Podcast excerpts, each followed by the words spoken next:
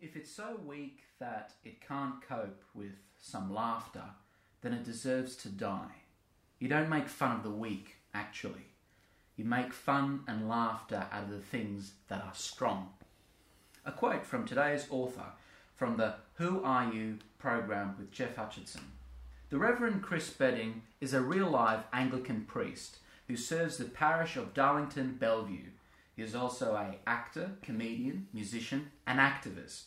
Chris has appeared in the theatre sports national finals and grand championships, as well as appearing on ABC's A Current Affairs program 730. He created the role of Brian in the new musical Falling on uh, Falling to the Top, which won the Artrage Award at Fringe World Festival 2013.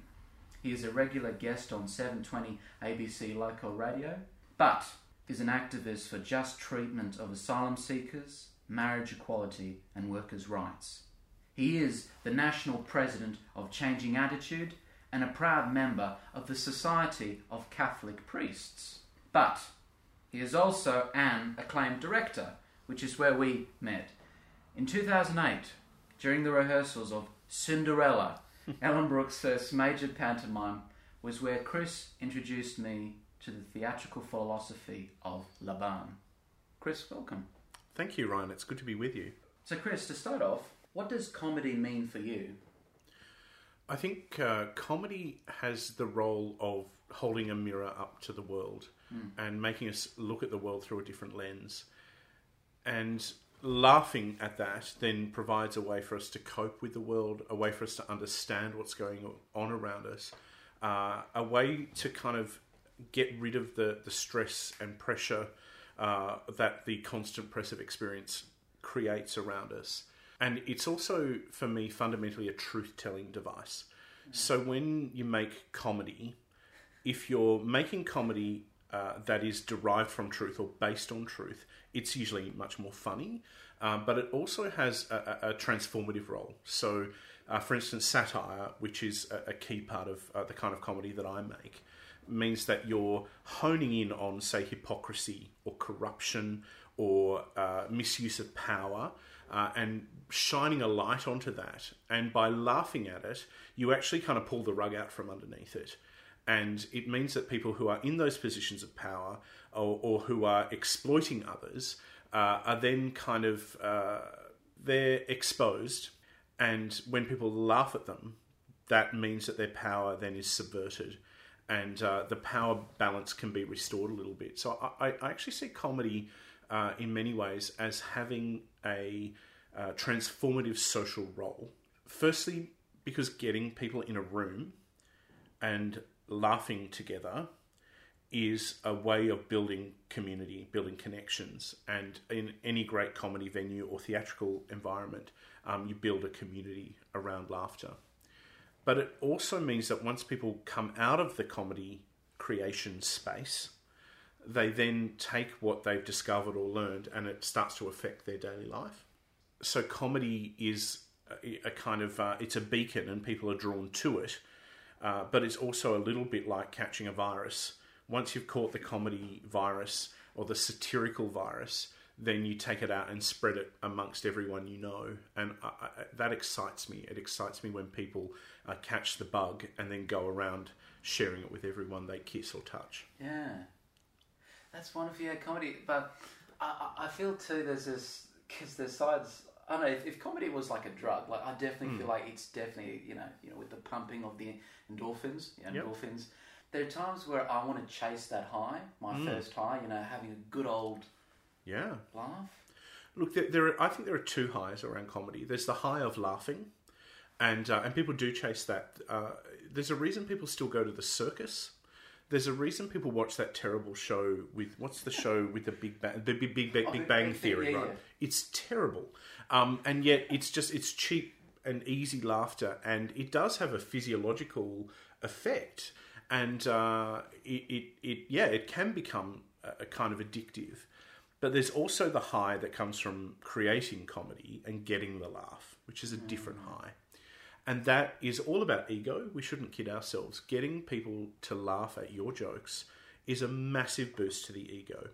And that's why most comedians are deeply insecure people They go into comedy to get that kind of reward, if you like. Um, and you see it as well, you know, when you think back to your school days, the class clown, while they were funny, they were often also someone who was a bit screwed in the head. and, you know, so the, the, the life of the comedian is, uh, is really fraught, psychologically fraught, because they love laughing. They often are very passionate. Most comedians are also activists of some kind. They have a real vision for the world, but they they also are looking for approval and love and and getting those laughs. And and I think um, the comedian walks a very a very fine line because uh, getting the laugh from the audience can become, as you say, very addictive, and it can also mean that you sacrifice your values or give up your principles in pursuit of the laugh. The truly great comedian is the person who finds the way to integrate their values and their worldview with the ability to get the crowd to laugh. Uh, and that's when you see people really, um, you know, exponentially grow as comedians when they're not just uh, making, you know, tit and bum jokes, but they are actually causing people to think and reflect on the world around them as well. I think um, just to also connect because what what I see, I usually ask, and I don't want to get straight into it. I want to ask it later, but mm. I usually ask, you know, what are qualities that uh, an artist should have? Mm. And last week's chapter of the Chronicles, um, I was interviewing um, Paul Selwyn Norton, who's the artistic director of Strut Dance. Uh-huh. You know, and a choreographer, and, and we were chatting about you know the world of dance, which was you know great and so fascinating. And there's a lot of political elements, um, especially with ballet, mm. like the invention of ballet. But the one thing, when I asked him that question, he did note it like, in, in terms of dancing, but this can be applied to all fields, is generosity. Mm. And I think, and I think, he, I liked what you said. Mm. You know, the, acknowledging the audience when you're performing in any in anything, I think yeah, is vital. Hmm. Generosity. A great comedian loves the crowd and really wants the best for them. And that may actually mean sometimes offending the crowd, and it may mean uh, it may mean actually taking them to a place they weren't ready to go. Um, but if you look at particularly your long form festival shows, which are becoming much more um, accessible in Perth and, and around the country, if, if you've got an hour with someone, they, they may well start off um, doing uh, you know, have you ever noticed jokes and what is the deal with jokes? Um, but the, the, the great, the really excellent comedians um, in stand up are then taking you to some some issue. And in Australia right now, that's often around gender or race. Uh, or financial inequality, or the way we treat asylum seekers, uh, you know, they mm. they're actually able to to comment about that, and it's really interesting to me the blowback that some comedians get um, and when they they're accused of preaching. Uh, but this is dear to my heart, yeah. you know, because as a preacher, I'm like, uh, why do you say this word preaching like it's it's wrong, like it's a pejorative? Um, the whole nature of preaching is good news. So why is it then that when, um, for instance, uh, on the project, this is a, an often uh, uh, uh, it's often a target on the project when you know when a comedian, when Peter Helliar or yeah. one of, one of those people uh, will speak up about a, an issue, they then get accused like it's not their right, it's not their business. How dare you? Your job is to make us laugh, and you're actually causing us to think. Um, and, yeah, and yeah, yeah. as if as if those two things are mutually exclusive, and it's actually a transgression on the part of the comedian to do that, which is is a nonsense. Uh, you look at to me the great comedians are clowns. I, I think uh, when when you see you know not a birthday party clown as valid as that is, you know I love a good I love a good balloon animal. But when you see those beautiful clowns, tra- properly trained clowns, who embrace their own sadness and, and melancholy and uh, and and can actually very much be marginalized characters, and but who use that to subvert the power systems uh, that they inhabit, um, both on and off the stage. I think that's that's extraordinary work, and and that to me is the I don't know the foundation of of modern uh, mm. stand up comedy uh, and and sketch comedy, which then challenges the the way things are. And as an improviser, which is another thing. Yeah. And improvisers and stand up comedians are not always friends. Um, there's a, a good natured and sometimes quite aggressive rivalry there. Improvisers, uh, it's it's doubly and triply difficult because what you really want to do is just say fuck a lot because audiences love that, um, or you want to pretend to fall over. You know, those that, that's an easy thing uh, to to get a laugh. But when the the great improviser with with no planning takes an audience on a journey through an issue while they may laugh but also have to sort of confront some hard realities. That too is i think indicative of a craft that is mature that is uh, self-aware that knows full well that their primary task is to get people laughing but who is also not afraid to dig down kind of into the shadow, dig into the psyche of the audience, uh, and let that kind of let the kind of I think of it like a dark goop. This kind of dark goop comes flowing out of their heads, and nobody likes it. It's it's discomforting. But in the dark safety of a comedy room or a theatre, uh, where the dark goop can come flowing out, not everyone can see it at once, and you come away changed by the experience. That to me is a very exciting process. Mm. It's interesting. Um, you mentioned the word fuck. Now, I remember this was like a couple of, I think maybe two years ago when Barry Humphries, he was the, was he the artist, he became the artistic director of the Uh, South Australian. Yeah, it might have been Adelaide Uh, Festival. Adelaide Festival, Cabaret something. Yeah. And I'm not sure, you, or you must have heard how he had a rule, and I think it got a bit construed in the press about how apparently um, Barry hum- Barry Humphries said he's got like a he banned the word banned swearing Hmm. in his festival. yeah. I, I just, what's your point? What, what- Yeah, what's your take on swearing? And Sure. It, I, uh, uh, in my professional life, don't swear much. Uh, occasionally, if I'm alone. Um, in my kind of personal life, when I'm with trusted friends, I probably let loose with the uh, with the swears a bit more. Um, a few years ago, how many years ago now, we did a Fringe World Perth Fringe World show called Shitstorm. Uh, Pirate Church presents Shitstorm, and so all our posters and all our all our materials um, had the word shit on them, and I don't. I'm not offended by that word, obviously, and nor are our audiences. They Yeah. they don't they don't really care. And we wrote a song. The opening number of the show was called "We're in a Shitstorm."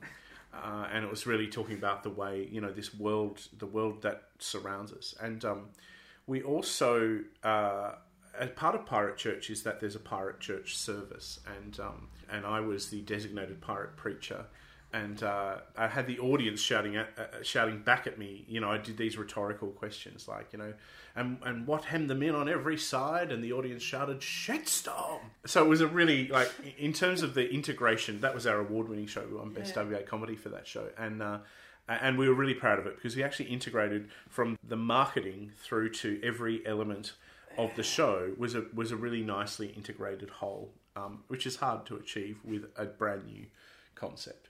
I am always amazed by people who find swearing intrinsically offensive. Mm.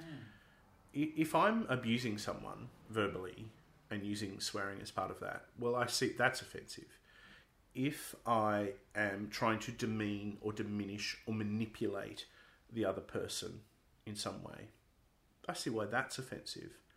But just, you know, dropping something on your toe and saying shit or, uh, you know, saying, oh, fuck, what a hot day, I don't see why that is offensive. But what I notice is this people who get offended by the use of conventional swear words, often people who don't get offended by truly offensive things. So they don't get offended by the rates of Aboriginal poverty in Australia. They don't get offended by the, the mandatory detention of asylum seekers. They don't get offended by homelessness, um, which are genuinely offensive things. But uh, it's it's sort of I don't know easier is it or is it is it a way of covering up their guilt about the things they can't control? Perhaps if I can control someone's language, that makes me feel okay uh, about about all the other injustices in the world. So I'm always really careful to distinguish because you can you can abuse someone without ever swearing, and you can uh, you can build someone up with every second word being a swear word. The words themselves are just tools. Uh, it's how you use them and the, the intent and disposition you bring to the words that are, are important. That said, I would say to any comedian whose primary mechanism is just dropping swear words, it's boring, really boring, and uh, the only crowd that that works with is a late night drunk crowd. And if that's your if that's your audience, then I wish you all the best. But it's not what I call cutting edge art. Oh God, I, I don't know how to make a segue into this. So I'll just say it out. Yeah, sure. What brought you uh, to WA? Oh, I um. So I was ordained a priest in two thousand and four. I've been a deacon for a year before that, and I I was sent to Dubbo in the central west of New South Wales. Uh, Dubbo is a wonderful place. Um, by wonderful, I mean slightly horrifying. And uh, look, I had a good time there, uh, and but I ended up having a big fight with my bishop. Which you know, when you're in your twenties, and uh, you're a bit of an angry young man and and uh, and quite passionate. Uh, he and I didn't see eye to eye on certain things, and uh, and I said to him, I said to him, "Oh, can I go looking for a, another position?" Because he wanted to place me in a very small country town, and I was panicking a bit about that. And he said, "Oh, you can go looking."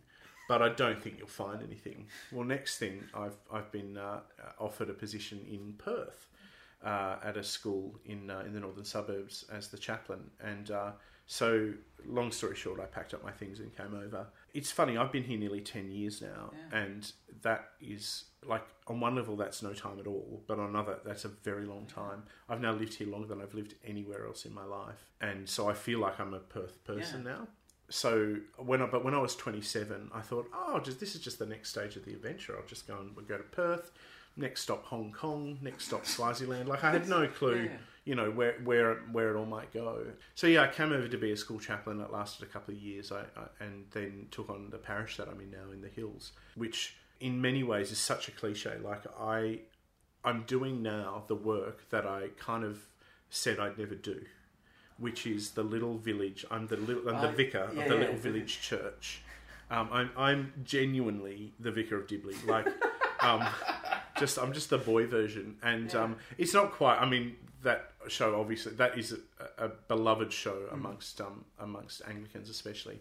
But I've got the whole thing: the little stone church and the house across the road, Yeah. and the set amongst the trees, and the and and and people refer to Darlington as a village. It's one of the few parts of Perth where people have sort of maintained that identity. It's suburbia here.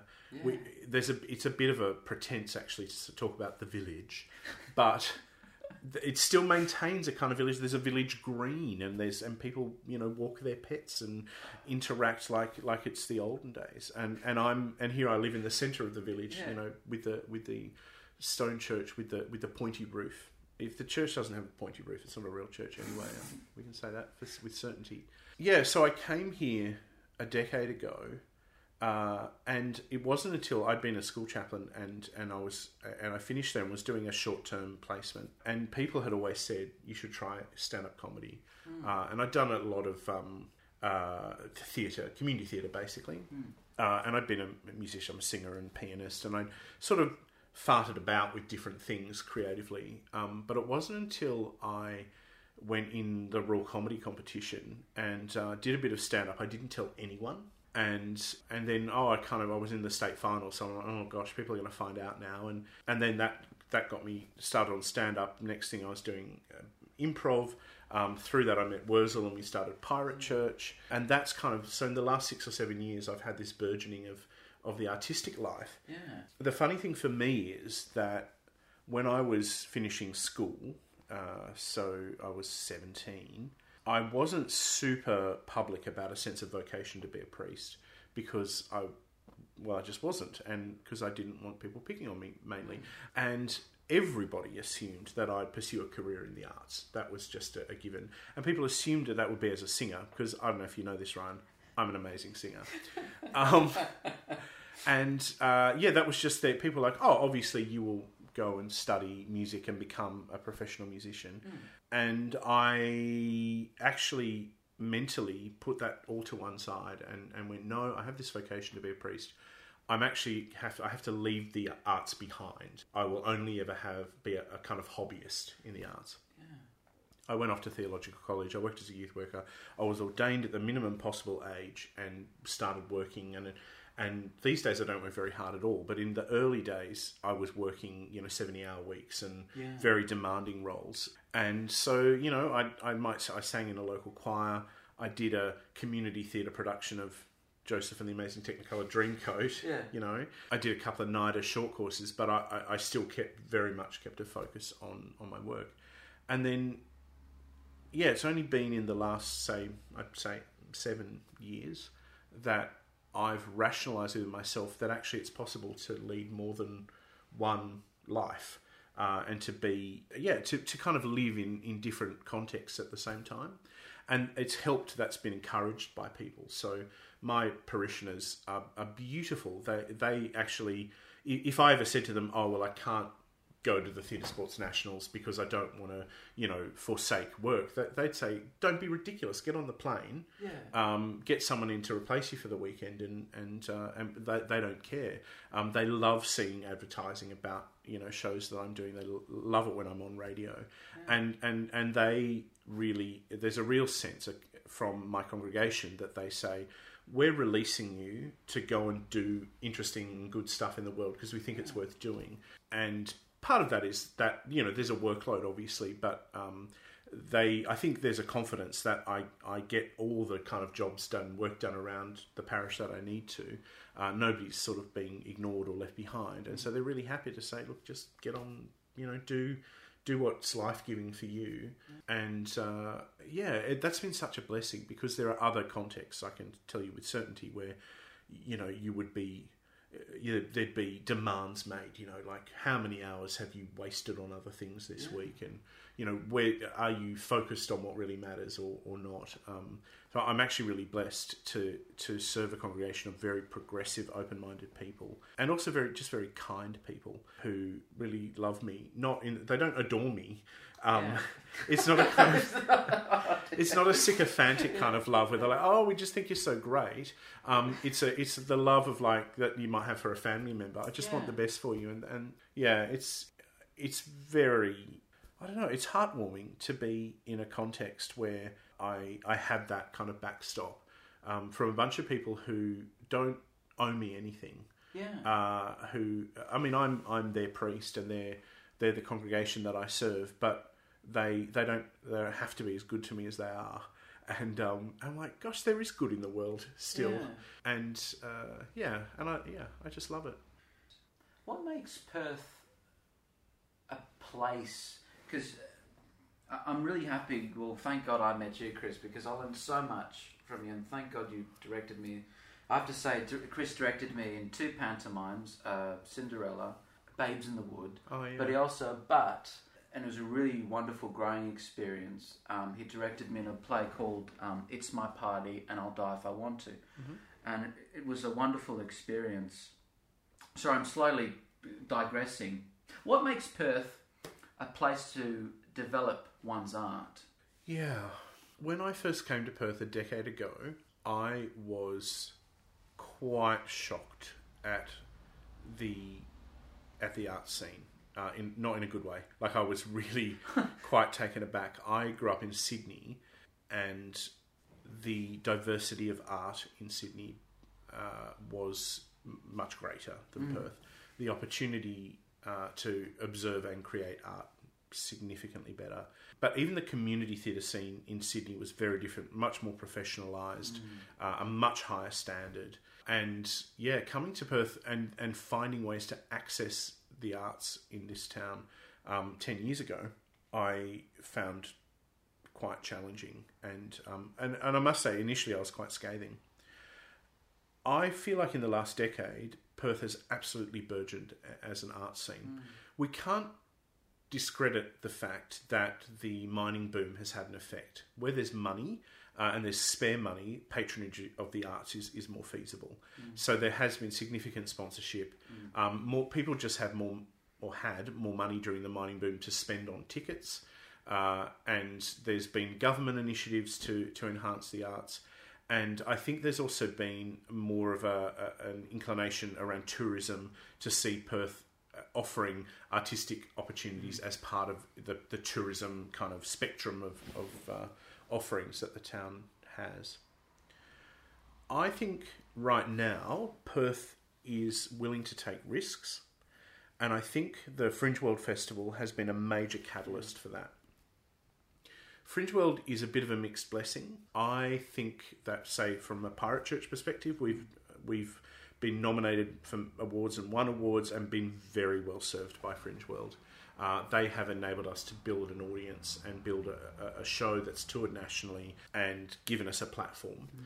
I think I think it's over. Uh, our relationship with Fringe World is over, not because we're against Fringe World, but because we've done what we've actually become mainstream. Mm. So so we've moved out of the fringe and into being a, a mainstream piece of um, uh, piece of comedy mm. slash theatre.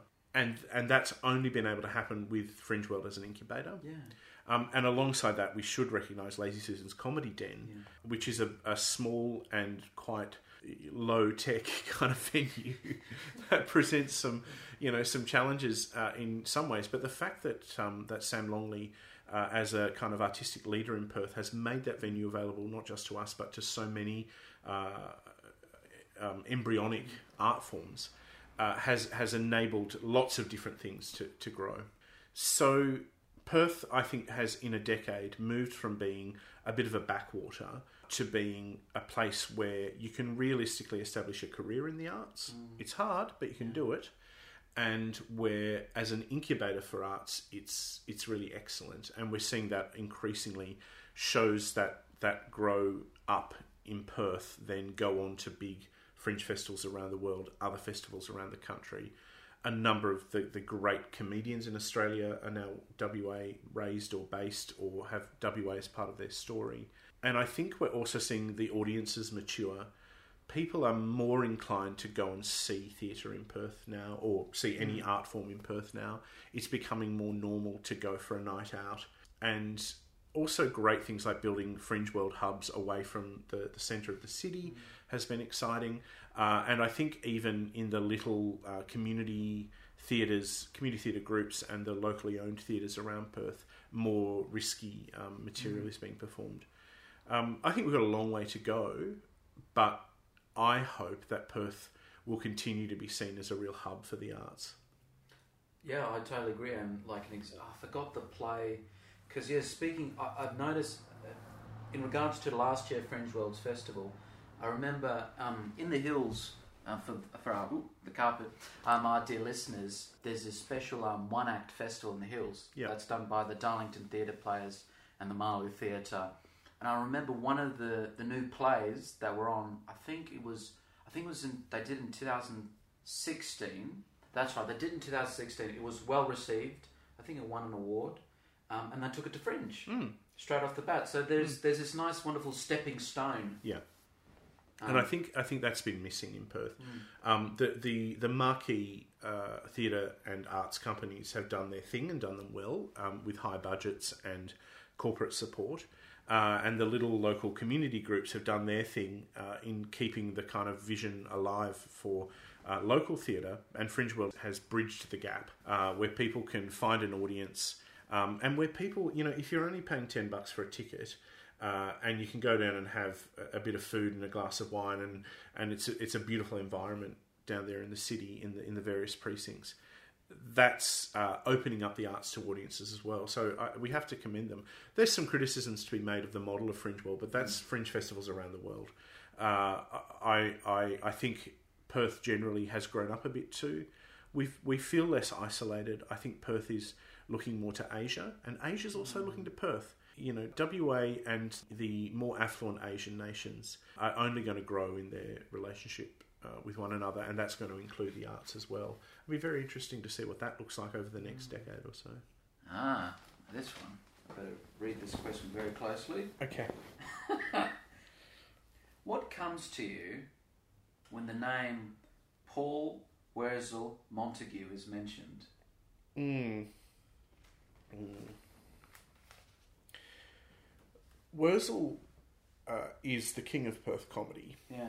And he hates it when people say that because he was called the king of Perth comedy by the West Australian newspaper some years ago. And uh, it keeps getting trotted out like it's an article of faith. Uh, but it's true. He is the granddaddy. He is the, the, the maestro. Uh, in so many ways, he's a very fine stand up comedian, no question. He's also the mentor, the guide, the advisor, the strategist, the networker, the kind of enforcer of boundaries and expectations around Perth comedy scene. Uh, anyone who's doing anything talks to him for advice, uh, and he uh, is is very generous with with his gifts. Uh, and a few years ago, he dropped out of stand up comedy to pursue a career as uh, initially he was going to be an Anglican priest, but now he's looking more at the, at the Uniting Church uh, for ministry, and people were quite baffled by this. I think they know him uh, as a as a person who drinks well and uh, you know perhaps other substances and who lives a, you know particular kind of lifestyle that they might not have associated with Christian ministry. He and I met at my first gig. He was the MC, and I got on and did my five minute set, which was about basically about being a priest at a party, um, which which is you know it is very interesting when people ask what do you do. I usually lie and say I'm a male stripper. Um, it's easier, uh, much Yeah. easier than saying a priest. Male stripper makes perfect sense. So he then said to me, "Hang on, who are you? Where are you from? Have we ever met?"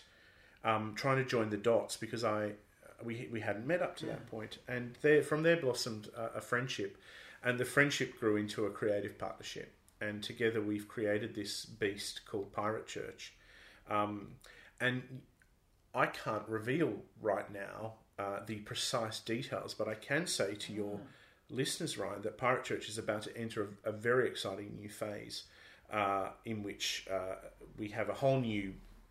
It- It's going to be big, is Yeah. what I'm saying. It's going to be big. it's going to be big. It's going to be exciting, uh, and and we'll be performing a lot more regularly and uh, creating a much stronger and bigger community around um, around the Pirate Church uh, brand, if you like. Yeah. And uh, yeah, Wurzel and I are on one level very similar characters.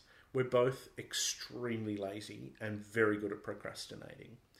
Uh, we're both the kind of people who do nothing for six weeks and then do all the work in the last 24 hours. Uh, and we, we both have very creative personalities. Um, what we've discovered as creative partners is that I am marginally more organized, so I do the, the more organizing logistical things. He has an eye uh, and an ear and a sense of comedic timing that far outstrips anything I can do. Uh, and so he tends to take the lead on show design and writing, and then we, you know, we both sort of cross fertilize.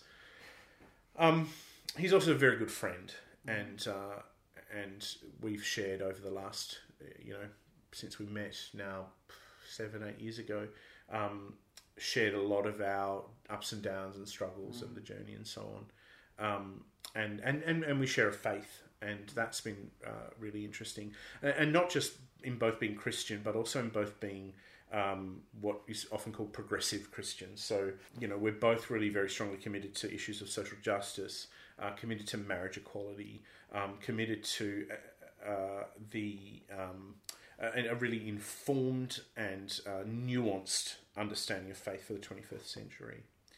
Uh, but we also hilariously, I think, and almost counterintuitively, love the church. Um, I don't mean the institutional church and the, the officers and the, the people in hats. I mean the actual quirky weirdos who hang around churches. And part of that is like earlier, I was talking about the nature of the comedy room is a, a building community. You go in, you you let all your kind of shit out and laugh, and and it's a transformative experience. We would call that sacramental. You go into the comedy room, you come out come out changed. Church is a, a very similar process. You've got to you've got to sort of rub up against people who are very different to you.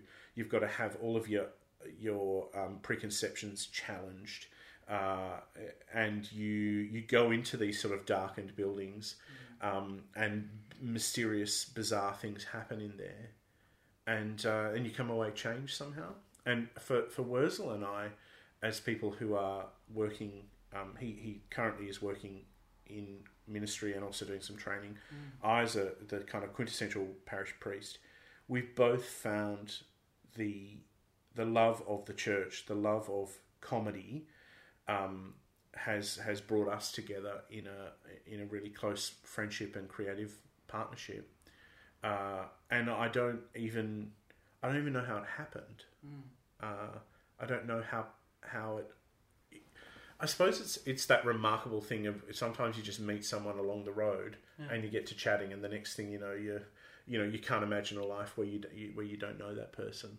Um, yeah, Wurzel is an extraordinary character. He's also barking mad, and I think I, I think it's really important to emphasise that. Um, you know, sometimes uh, when I talk about him, and, and he will say the same about me, I'm sure. When I talk about him, I praise him a lot. He's also quite bonkers. So, uh, you know, he's he's manic and and you know has mood swings, and and I'm also quite mad in my own way. So, um, part of that, and his journey with mental health, um, he's he's quite open about it. I'm not uh, uh, telling a a story that's unknown. Um, his journey with mental health, um, and his understanding of faith and comedy and life that have come through that has been really eye opening for me. Um, and also helped me go, oh, maybe, yeah, no, maybe I have mental health issues, and that explains a lot about uh, about how I see the world. Oh, so much. So, um, yeah, it's been it's been extraordinarily fruitful. Because he's, he's a really interesting character. Because I have to say, didn't he, in a couple of fringe fringes past, he directed Othello He did, yeah, with an, an amazing cast, Yep. um, a, a wonderful, diverse cast. Uh, um, I can't remember some of the name of the actors. I never, I wanted to see it, but I couldn't see it. Yeah, he's just a, a very interesting character, yeah. and I would like to one day, if if Wurzel, I'll, I'll approach him. I would love to have him on the podcast. Yeah, he um, he did the opposite to me and started as a professional artist in his teens, um, both stand up comedy and acting. Uh, and he still does that work, you know, movies and Yeah. commercials and live theatre and all of that. Um, and then has come to ministry later on. I've gone, done the opposite route. I was at theological college. I was still seventeen on my first day of theological college, um, and so and I, so I've come in a sense to the arts second. Yeah. Um, so we we often talk about our reverse journeys, um, and and actually when we talk often, I always rely on his expertise around um, the creative process, and he relies on my expertise a lot around the ministry process because I've been doing this for a while, Yeah. uh, and I know one or two things now. Um, and yeah, we we often um, you know. It actually happens all the time. He calls me for advice on a professional matter, and I call him for advice on a, a professional artistic matter. Ah, now, now, now is the time. Now is the time. Um, so I was trying to do some sort of Peter Sellers sort of thing, but that didn't, didn't turn out well. Um, what quality is needed to be a practicing artist? I think you have to believe in your art. I, in my younger days, and still, was a lover of musical theatre. I think, as an art form, I think it's just it's just razzle dazzle, and I like mm-hmm. it. But actually, the thought today of being, say, in the ensemble of a large scale musical doesn't excite me. The idea of going out every day, doing the same show, getting your choreography just right, and singing your harmonies correctly, and and all of that, um, I don't have any passion for that anymore. And the my, the last show that I did in musical theatre was was lovely. It was a really good show, and uh, I had a really fun role, and it was perfectly adequate. And at the end of it, I thought I I didn't care about that at all. Really, I didn't find a way to. Um, I suppose what I'm saying is that sometimes art can be technically proficient, but it doesn't arise out of your own passion. It doesn't come from a place where you love something and and therefore that causes you to create. Um, and I suppose it's the difference between uh, craft and art. Uh, you can be a very effective craftsman, craftsperson, and create things that are technically skilled and functional, but art has to have love in it, has to kind of be that the love has to be sort of tied up in it. There's, I think of when I think of this, I think of street art. Street art is a thing. Every city council in Australia and probably in the world thinks that street art is a way to build you know community or to you know mm. foster a sense of identity or to decorate you know they mm. just want and it's infinitely variable but uh, sometimes a, a, a council will spend fifty thousand dollars on a, a steel sculpture. Mm. That just says nothing. But then around the corner, there's graffiti type street art. You know, that's that's arising from the lived experience and arising from a person's passion. Um, I'd actually rather see the the so-called graffiti Yeah. than the the corporatized um, street art uh, that that we often see, and, and and it's the same in just about every art form. If you want to make money out of theatre, you're looking for the kind of populist product. But if you want to if you want to make a life uh, as a theatrical practitioner, it's got to arise out of your your passion. Uh, and I, and I and that that's such a a twee thing to say because if you've gone and done a degree in the arts or trained up, you want to pay the bills, you know, and you want to put petrol in your car, and people constantly compromise their values in order to make a living. And who wants to condemn someone for for earning a living? But uh, my hope for any artist, including myself, would be even if you have to do the face painting at children's parties to make a living, even if you have to teach the local ballet class, you know, to put food on the table, make sure that's never all you do. Make sure there's mm. also a project that might not be commercially viable, but that is artistically beautiful. Mm. Yeah, yeah. Oh, and now we get to the, the granddaddy question. Mhm. I'm not sure. I, I'll ask it. Can we talk about Bedding gate? I don't, not I- at this yeah. stage. Yeah. Oh no, actually, yeah, I can. Yeah, sure, I can talk in general terms. yeah. General terms. Uh, can I give a bit of context? Well, How about how about I oh yeah, say yeah, yeah, yeah, just in case. Um, the so earlier this year, I was um, advised that some sort of complaint had been made against me uh, to the professional standards unit of uh, of the Diocese of Perth. And when I asked for details, the details that were provided were a series of criticisms of um, my work as an artist and activist, and particularly uh, how that has been uh, portrayed and perceived on social media. And uh, the bizarre thing has been the the not so much. I, I don't mind if someone has a complaint or a concern, but the weird process that has accompanied it. Uh, and the uh, the denial of procedural fairness has been quite bizarre. Fortunately, I have very good lawyers who work for free, and um, that has been been a useful protection. But the interesting thing about it is none of it. Nobody's been hurt. Yeah. There's been no. There's no victim. It's actually a political attack, and uh, it's been quite stressful, but also very amusing as people try to. Uh, just a few people, but some powerful people, by the looks of it, have tried to construct a narrative where I am just the worst person. like I'm just a terrible person. And and the baffling thing about that is all the things that I'm I'm being sort of criticized for or complained about are all the things that I really like about myself and that other people really like about me. So it, it's been yeah a very strange period, but I don't know if it's fair or not. But I, I suppose I would say in fairness. For the institutional church that I inhabit through the same period has been in absolute turmoil, uh, rightly as a result of the Royal Commission into institutional responses to child sexual abuse. The way that the organisation has responded has been uh, interesting. Yeah, would be a yeah. term I would use diplomatically, uh, and so the kind of then to it's like we can't control the big problem we have, but we can try to control the comedy priest. So Yeah. so let's go after him, and that when I'm sort of calm about it, and I'm calmer now than I was a few months ago. When I'm calm about it, isn't that the funniest thing in the world? It's Isn't that just the funniest thing in the world? That in the midst of a crisis of confidence, in the midst of you know really serious legal issues, in the midst of people being badly abused, and this all coming to the surface, um, the response of the institution of the bureaucrats, Yeah. basically, the response is to um, to, to lodge a complaint about pirate church.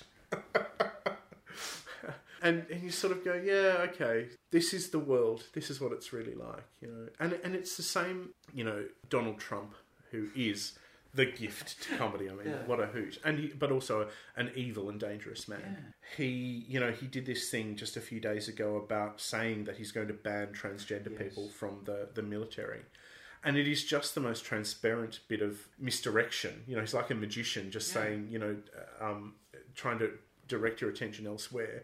Right in the middle of um, of this scandal with Russia, Yeah. he's just sacked his chief of staff this morning. All of this is going on, but he's like, oh, but also, But also, in my spare time, I'm also going to ban transgender people from the military, and that that's why the world is intrinsically comedic yeah. um, because if we don't if we don't laugh at that, it's a very serious matter. By the Yeah. way, like transgender people should not be mistreated in any context.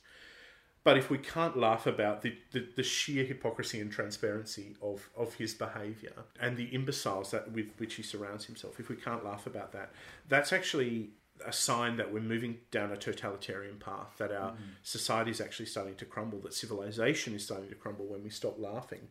And I think this is the point in the in the church culture I inhabit. If we can't laugh, and if we can't dissent, uh, if we can't protest, if we can't criticize and argue, then then we are actually already dead. We we we should actually pack up, just turn off the lights and walk away from this organisation we've created and try again. But I, I'm actually quite committed. I think it, it's a bit of a blip in our in our common life. This sort of complaint. Nobody will ever confirm that there is actually a complaint. That's the best part. I I think it, it'll pass, and we will we'll find our feet again. We'll hopefully get to a place of, of our reputation being restored in the community, uh, and we'll also address the kind of sickness and dysfunction uh, that gave rise to the abuse of children, the ongoing abuse of others that still happens, and the the sick processes that make it such a highly charged political environment. That's what I hope anyway. I'm working towards that. Either that or I'll, you know, go and work in Coles.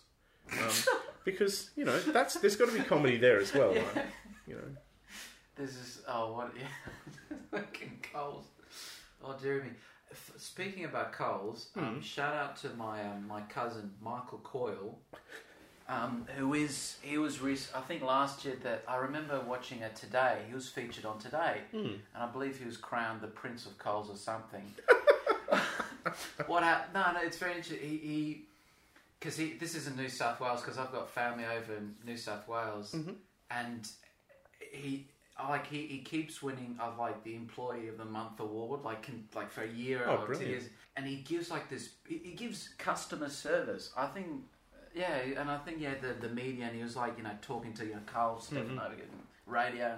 I thought it was just great for him. Because he's a, he's a really interesting person because he's also a professional poker player. Mhm. very but an interesting um, Sure. character. Um, yes.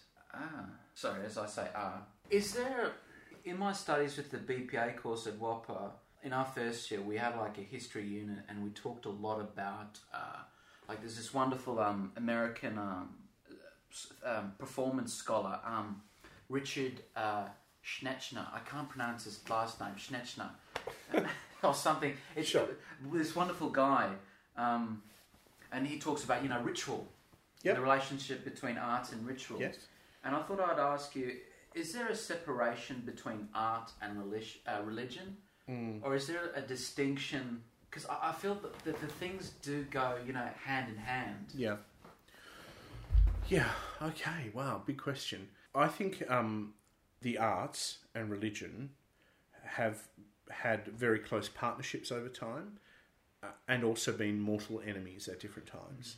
So there's been a rivalry between the arts and religion, and there's also been a partnership, and that's because they both. In a sense, they're both walking along the same path, but they're just walking a bit differently or at different speeds. And so, um, you know, the arts speak to the soul in a way that religion seeks to, and the arts communicate truths, and that's also the kind of purview of religion. And sometimes the arts are deeply provocative, and so is religion, or should religion should be that. What fascinates me is that there's a kind of hierarchy or categorization in different forms of Christianity around the arts. So, for instance, the megachurch movement, the kind of contemporary big church movement, has basically taken the rock concert model and turned and Christianized it. So the service is barely distinguishable from a rock concert. Hmm. Smoke machine, lighting, great sound mixing, excellent, truly excellent musicians. Uh, it's it's brilliant and it's very emotive. Um, there's a, a lecturer at Murdoch University, Mark Jennings, who's done research on the the similarities between the rock concert and the kind of modern Pentecostal megachurch uh, experience. And yet, other forms of art uh, from the from the same people who who use the the kind of rock concert model. Uh, other forms of art are quite scary. So, art forms that might involve uh, sexual themes or nudity, or um, that might uh, satirize or mock religion, then become quite scary. So, there's this kind of culture wars element as well. For my own church, there are art forms that conventionally, like choral music, of course, is, is sort of central or has been to the the Western Christian tradition. Uh, iconography, stained glass, other forms of you know the, the organ as an instrument, um, we just love. Um, but I think there is still elements of animosity and and suspicion around art forms like well like comedy for instance so and uh, stand-up comedy and satire uh, there's a lot of fear around that. Um, and some of that's generated i think because of the concern about causing offense and because for some aspects of christianity being nice is the primary virtue. And if you're not nice if you say something that's not nice or if you cause someone to be offended, that is the greatest crime that you might upset the stability uh, of the community that you inhabit. So it's a very vexed relationship between religion and the arts. I can't actually remember what your question was. No, now. no, but yeah, no. It's, uh, is there a separation between art and religion? But I Yeah. think, but no, I think if you did yeah, address yeah, it, yeah, for it- sure. I feel there's this wonderful, um, I like to say this organic bond. There's a, this interesting, you know, history and evolution, and yet they both walk the same path. Mm, mm, mm. Yeah, weird very much so. Yeah, all religion uses the arts in some way. Mm. even the most conservative Christian sects. For instance, there are some Christian churches who would, like the Amish, who meet in barns. They don't have church buildings, and and they sit on benches.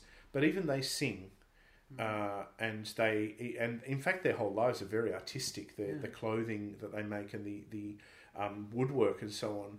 So. I feel like it's actually, and this this is actually a really interesting research question for someone. Every religion has artworks or style of, styles of art and forms of art that they validate and affirm, and forms of art that they're afraid of.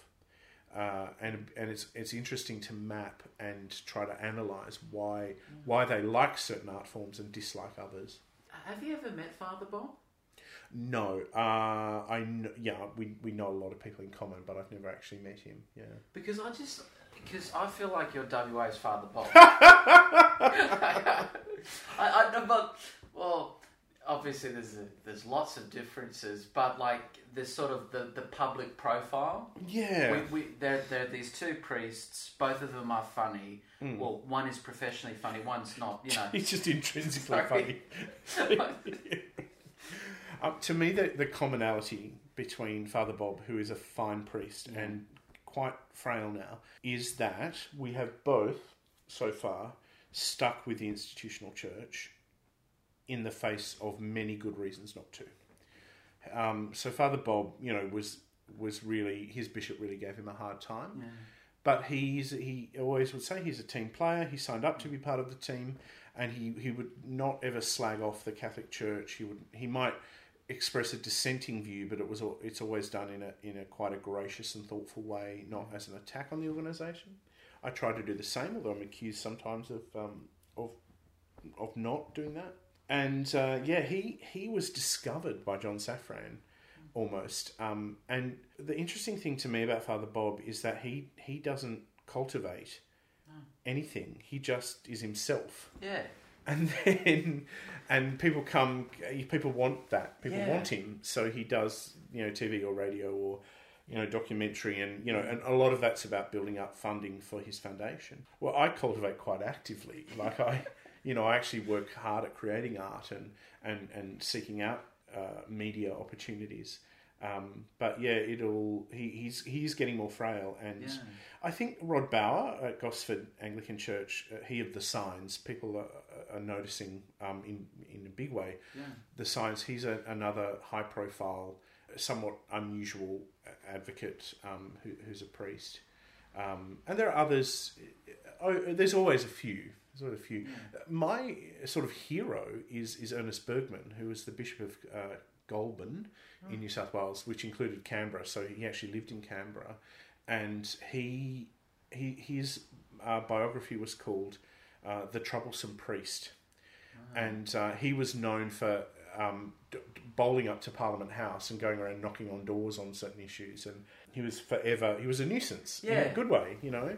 And uh, at the time, he he you know he'd often write op eds in in the the newspaper, and you know he was for his era. This is in the fifties and sixties. He was building up um, the equivalent then of a public profile, and and and, and he, he exploited it shamelessly. And so, uh, yeah, I think that there's a kind of seam, a rich seam around around the world. Um, you know, the, Britain has Giles Fraser, and the, the US has. Um, um, I'm forgetting names now, but you know, the, there's always a Yeah. few clergy. You know, the the, the meddlesome clergy, and uh, it's a tough, it's a tough, it's tough to keep your boundaries. Like about, um, sometimes I have to be really clear that I'm not speaking on behalf of the church. Yeah, and that especially around marriage equality, where the official position of the church is very clear, but actually in practice, the great majority of, of, of Christians, there's clear research that says the great majority of Christians support marriage equality. So,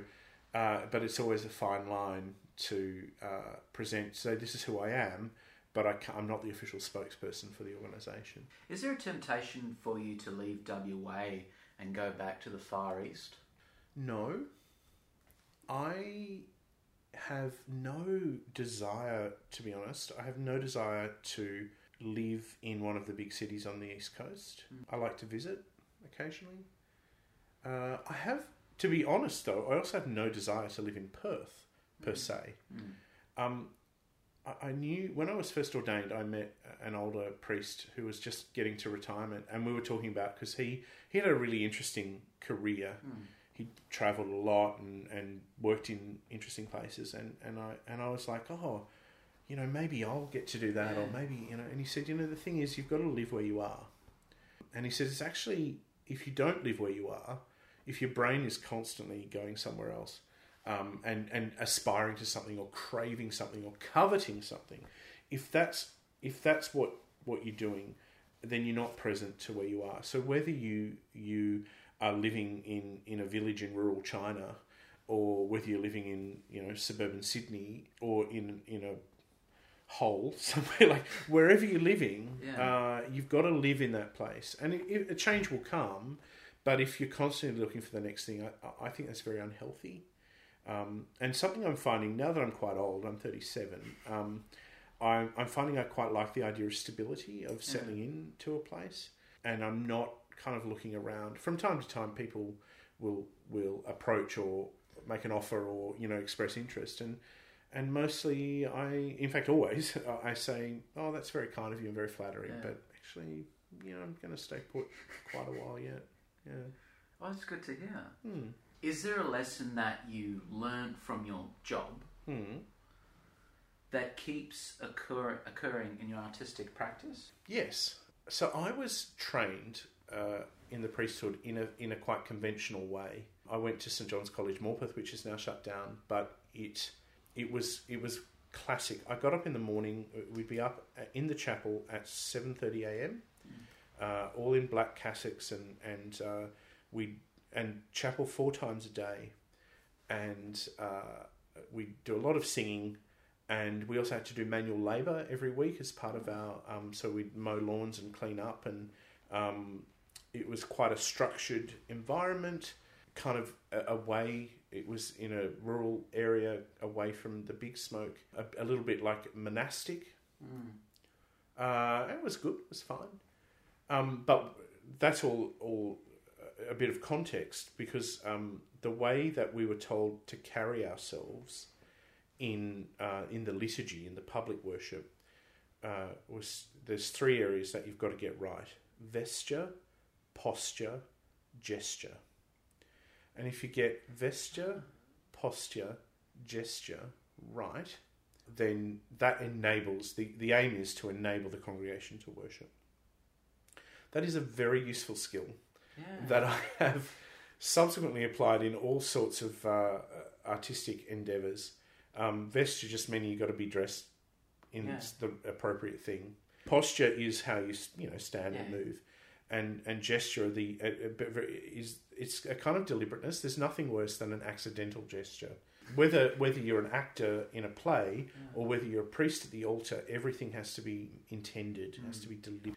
Yeah, that would be that's the lesson from ministry that I've taken into the arts: vesture, posture, gesture. What's it like getting arrested? Yeah, um, the first time was very stressful, and the second time was quite easy once you know. I, I, I, um, I was arrested uh, as part of twice as part of a sit-in. Uh, it was quite a movement around Australia.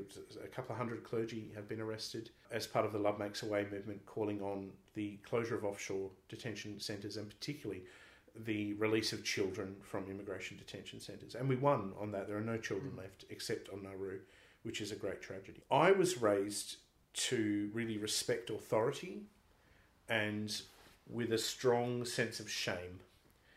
And you have to overcome both of those things to involve to get involved in arrestable nonviolent direct action like that. And it really, I was when, when the actual arrest happened the first time, I was sweating. Uh, my mouth was dry. I was nervous. I was very anxious. Um, the police were generally okay uh, in the way they, they treated us. They were very respectful. The thing that really stands out for me is that the the police and kind of judicial system is not just. Now I was fine. I'd been involved in a protest. I had hundreds of supporters. It was a very minor charge, and I had free lawyers. Even so, the administrative hurdles that had to be overcome to get to court and to make sure that you um, had all the right information and that your plea was made correctly and Yeah. You could get a spent conviction and and and, and all of these boundaries. I'm like, how is it? I'm a, a well resourced person who basically didn't do anything gr- Yeah. terribly wrong. I didn't hurt anyone. Uh, it was a technicality of the law that I, I broke on both occasions for a really good reason. But if you've been busted, you know, with a bit of marijuana, or Mm. you've been sleeping rough and got arrested for being in the wrong place, or you know, you got in a fight, Yeah. whatever, or normal things, I cannot begin to imagine how those people effectively navigate Mm. the justice system. And in fact, I think I know from my own experience, time and time again, people don't navigate the justice system, which makes it worse for them. It was a real eye opener for me. A group that I helped to get arrested, but I wasn't. Um, I wasn't arrested myself on the day. Ended up being strip searched at the at the watch house in uh, in Perth, and that was a really traumatic experience for some of them who'd experienced abuse uh, in their life. Yeah. And that really brought to the fore the fact that actually a lot of people in the world and in Perth are being arrested and having these very intrusive searches done on them uh, that aren't strictly necessary. There are some instances where it is necessary, but so alongside the fact that we were advocating for refugees and asylum seekers, which is our primary goal, we also discovered as basically middle class people how difficult it is if you get caught up in that Mm. system.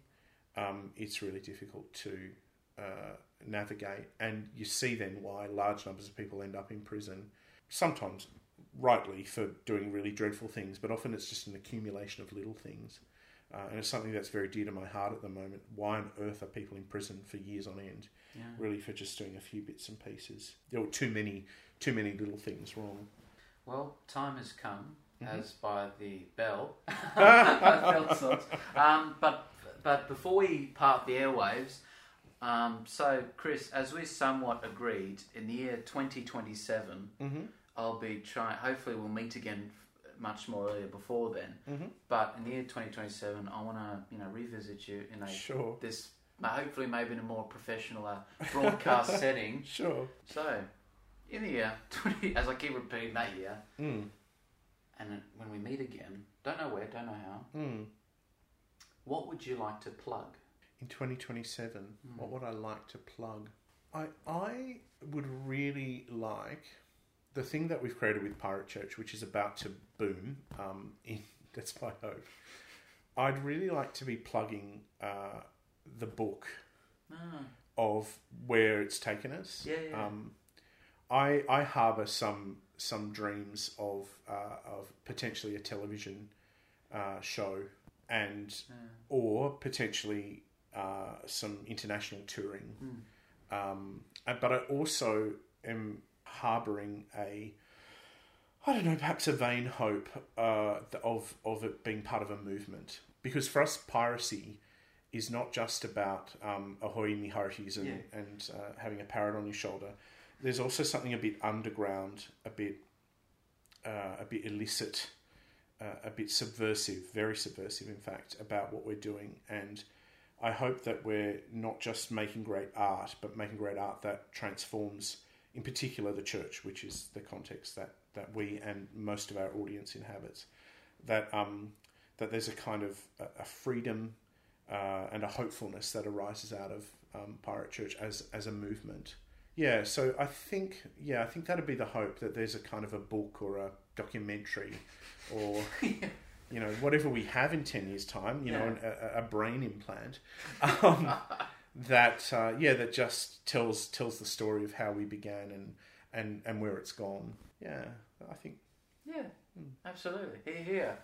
Well, see you in 2027, or definitely before then. But thanks, Absolutely. thank you very much for being here today. Ryan, it's been it's been a joy. Thank you.